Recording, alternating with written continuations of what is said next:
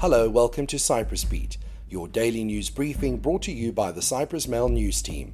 I'm Paul Lambus with the latest news from the island.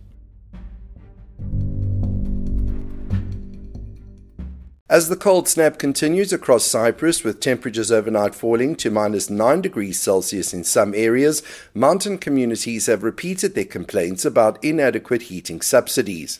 Civil Defence, meanwhile, issued guidelines for those living in mountain areas to prepare for more snow and frost, as the Met Office issued a yellow weather warning. The temperature fell to below zero even during the day yesterday in villages such as Panagia and Statos-Agios Fotios in the Paphos district.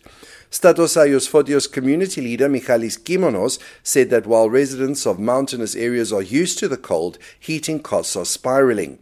He called on the government to increase heating subsidies to pre economic crisis levels, adding that residents are finding it difficult to stay warm. Panagia community leader Savas Nicolaou said that winter is difficult, especially for the elderly, with up to 70% of the population burning wood in the fireplace. Each household living in the mountains receives 225 euros a heating subsidy, but this is not enough. He said as firewood costs 100 euro on average, and during cold periods, a load might only last for two weeks. The weather also greatly disrupted the road network, with frost, snow, and rockfalls forcing many roads to close, particularly in the mountains. Civil Defense advised people living in mountain communities to prepare for more snow and warned to check outdoor pipes are insulated and stock up on food and heating materials for several days. Temperatures are expected to return to normal levels over the next few days, but could drop again on Sunday and Monday.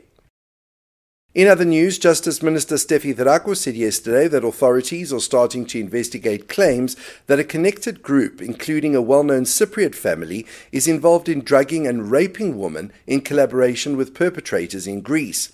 The reports emerged from Greek activist Elias Gionis, who recently helped bring to light the alleged drug facilitated gang rape of a young woman in a hotel in Thessaloniki earlier this month.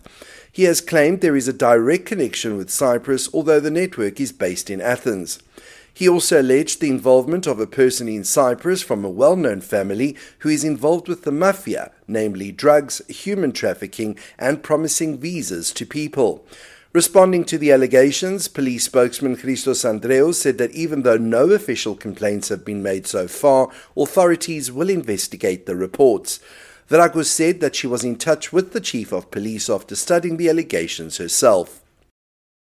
In COVID related news, fully vaccinated passengers and those who have recovered from COVID 19 will be exempted from travel regulations under new country categorizations from March the 1st. For example, countries that were previously green and orange, according to European Centre for Disease Prevention and Control, will now be classed as green, and no entry tests will be required for the fully vaccinated.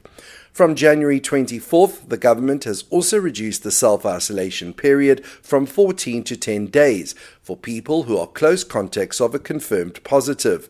Release earlier than 10 days can be done by PCR laboratory tests on the seventh day after contact at a person's own expense.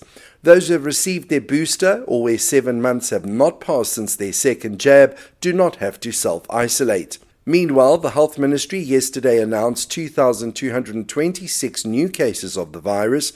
No deaths were reported, while hospitalizations fell to 248. And finally, Transport Minister Yanis Karoussos presented yesterday that work on the Larnaca Marina and Port Development Project is due to start on April the 1st. With a budget of 1.2 billion euro, it is the largest infrastructure investment in Cyprus at present, he said. The minister was speaking after a meeting with Kition Ocean Holdings Limited, the Israeli Cypriot consortium which was awarded the tender in 2020. Karoussos said that the master plan has been submitted to the ministry for final approval and will later be forwarded to the town planning department. The submission of the master plan is a landmark moment, Kition Ocean Holdings executive director Banos Alexandros said, adding that he hopes it will be approved in the next 10 days.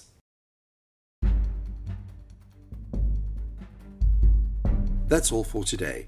For the latest news, commentary, and analysis, please visit www.cyprus-mail.com.